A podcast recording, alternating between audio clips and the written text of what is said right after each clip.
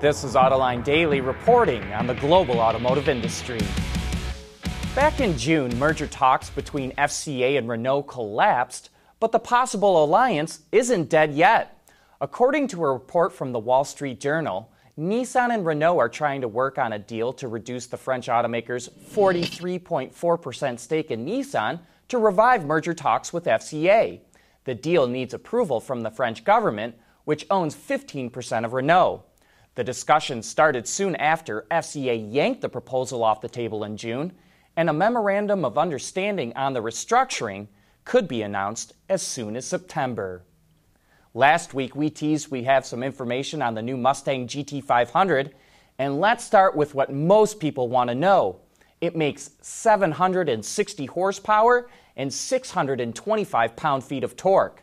The hand built 5.2 liter V8 is based on the GT350 engine. It has the same and stroke, but Ford touched just about everything. The heads have been CNC ported. It has higher tension valve springs, the valve covers are aluminum, not plastic, and the head bolts are longer. It needs those longer bolts in part because the in cylinder pressure is much higher than the GT350, over 1800 psi versus about 1150 psi. The head gaskets also required an extra active layer to improve sealing. Compression ratio on this engine is 9.5 to 1.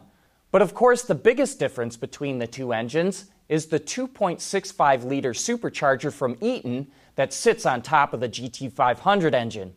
Ford picked the reverse flow supercharger with a air to water intercooler mounted on top because it was able to shove the assembly down in the V of the engine, which allowed it to keep the hood height lower. The supercharger makes 12 psi. And as you can bet, cooling both inside and out of the engine is very important. With the ability to corner at 1.5 Gs, the 11 quart oil pan features active baffles to keep the oil below the pickup tube. The openings in the front fascia are 50% larger than the GT350, and it features a total of seven coolers or heat exchangers. The car actually has enough cooling to support 800 horsepower, but all the power from the engine passes through a 7 speed wet DCT from Tremec there's five driving modes to help the driver get the most out of the car depending on the situation. In sport mode, the shifts are faster than the blink of an eye at 80 milliseconds. But in drag mode, the shifts are actually slower to get the maximum power to the rear wheels.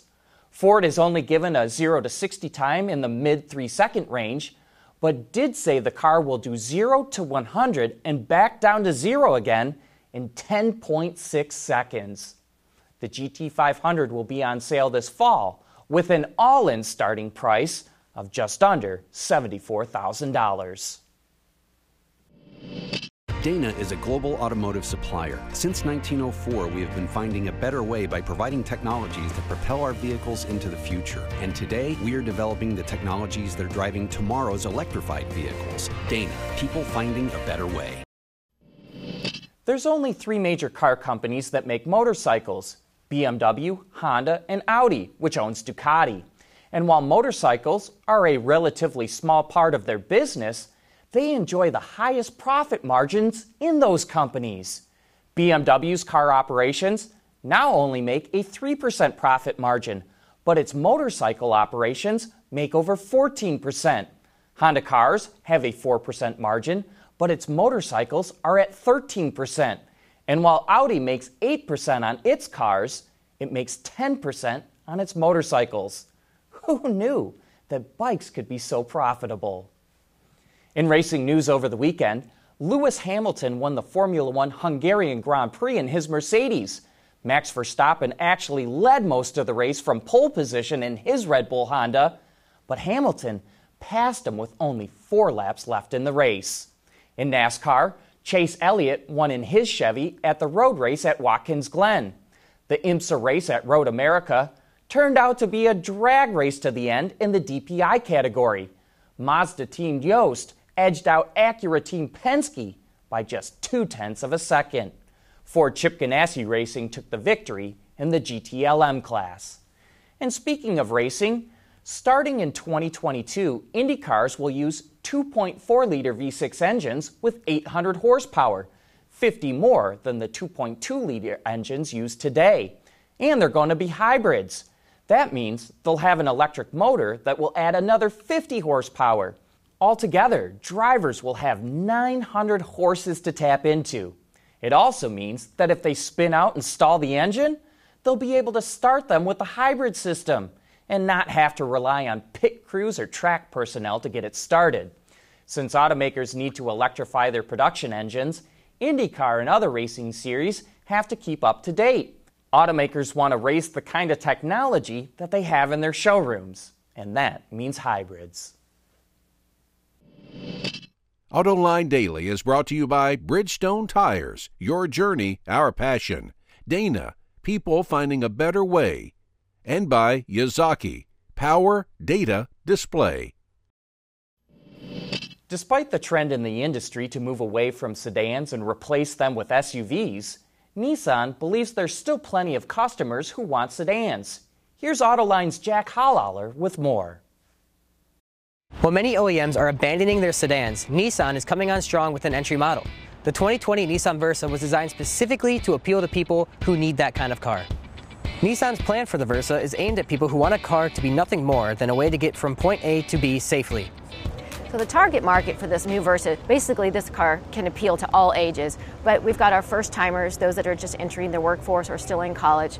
We've got our full families that may be interested in this. There's this cabin space is very spacious inside. There's room for a family of four or more in this vehicle. And we also have those that, you know, like the millennials today and the Gen Zs, they want to have money to spend on their experiences. So this car, because of the great value that it has, they're able to still have their experiential life as well as have a very good quality car that gives them everything they need and is completely connected.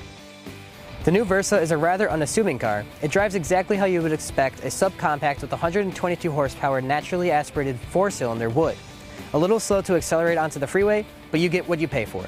The 1.6 liter engine gets an EPA estimated 35 combined miles per gallon. It's not sporty, but keep in mind Nissan's target market for this model. The 2020 Versa has been redesigned on the inside and out. It features a 7 inch touchscreen with Apple CarPlay and Android Auto, front and rear automatic braking, and best-in-class legroom in all three trims. The exterior styling is also more modern and matches the other sedans in Nissan's lineup. The 2020 Versa comes in three trim levels, S, SV, and SR. The S starts at 14K for a 5-speed manual and 16K for a CVT. The SV starts at 17640 and the SR around 18K. Both the SV and SR can only be optioned with Nissan's new Xtronic CVT.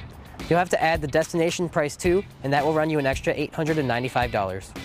The new CVT, what it gives you is a 20% wider uh, lower gear that is going to give you a better performance from a standing start so you can get a, a, a quick uh, kickoff.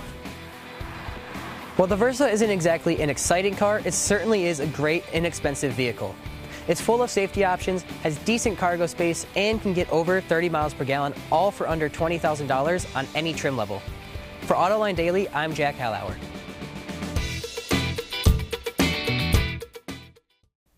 Thanks for that report, Jack. That wraps up today's show. Thanks for watching. We'll see you again tomorrow.